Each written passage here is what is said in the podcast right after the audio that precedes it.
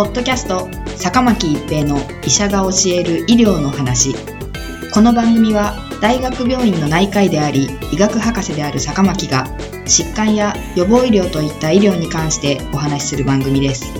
それでは今回の番組をお楽しみください。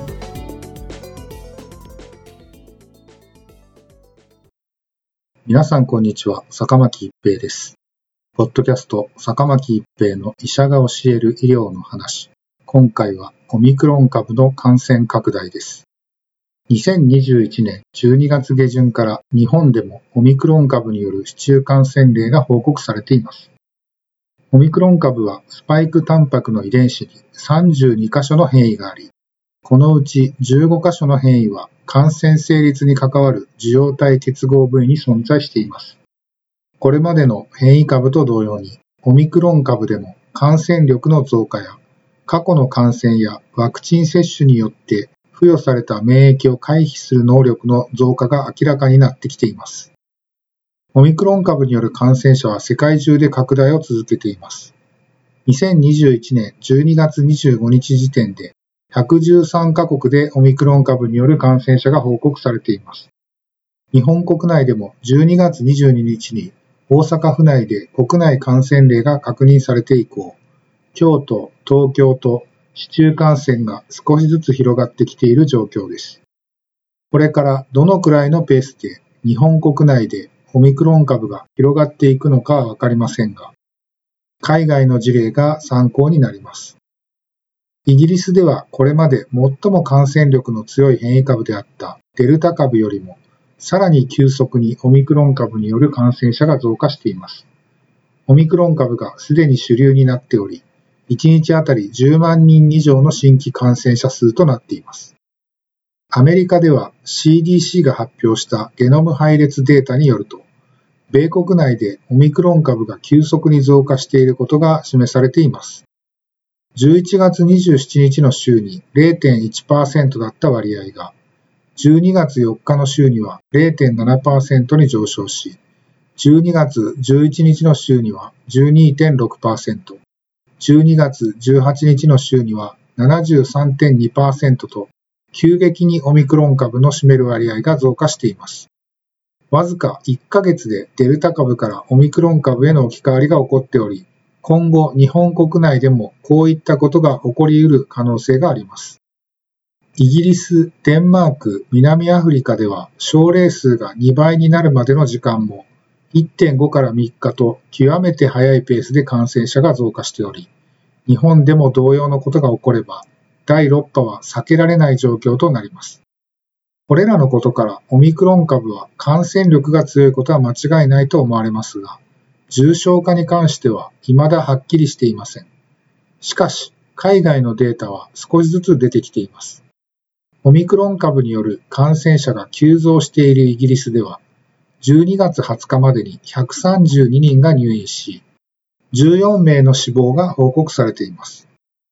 これまでのデータに基づき重症化リスクを解析したところ、オミクロン株の感染者は救急外来受診、または入院のリスクはデルタ株と比較して0.6倍、入院リスクは0.4倍であったとのことです。世界で最初に流行が始まった南アフリカ共和国からも重症化に関する査読前の報告が発表されています。オミクロン株の感染者はデルタ株と比較して入院リスクが0.2倍、重症化リスクが0.3倍であったとのことです。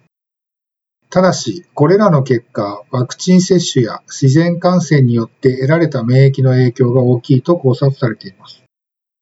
従来の変異株よりも重症化しにくいかもしれないという点では吉報ですが、決して重症化しないわけではありませんので、感染者そのものが増えれば、医療機関の逼迫は起こり得ることになります。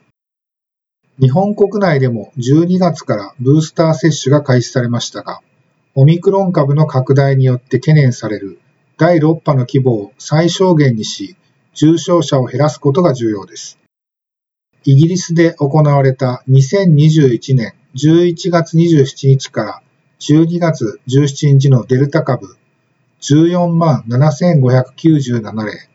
オミクロン株6万8489例を対象とした解析では、オミクロン株ではデルタ株よりもワクチン接種による感染予防効果が大きく下がることが示されています。ファイザーで2回ワクチン接種を受けた人は、接種後、刑事的に発症予防効果が落ちていきますが、ブースター接種によって再度発症予防効果が高まります。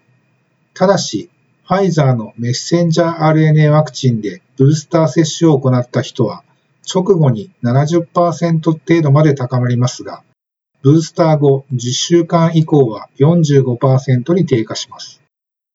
一方、モデルナのメッセンジャー RNA ワクチンでブースター接種を行った方は、直後に80%近くまで発症予防効果が高まり、9週以降も70から75%程度で推移しています。これらのデータからすると、2回目まではファイザーのワクチンを接種した方も、3回目はモデルナという選択も考えても良いかもしれません。2回の接種だけでも重症化を防ぐ効果は保たれていると考えられますが、特に高齢者においては、重症化予防効果も刑事的に低下していることが分かってきています。オミクロン株の広がりが懸念される中、今はとにかくブースター接種を特にご高齢の方に進めていくことが重要になります。当初2回目の接種から8ヶ月以上であった3回目の接種時期が2021年12月17日より6ヶ月以上となりましたので、該当される方は接種をご検討ください。ただし、ワクチン接種後もこれまで通りの感染対策は続けるようにしましょう。手洗いや3密を避ける、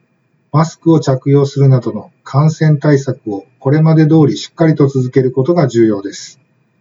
ポッドキャスト、坂巻一平の医者が教える医療の話。今回はオミクロン株の感染拡大でした。ありがとうございました。ポッドキャスト坂巻一平の医者が教える医療の話。今回の番組はいかがでしたか？次回の番組もお楽しみに。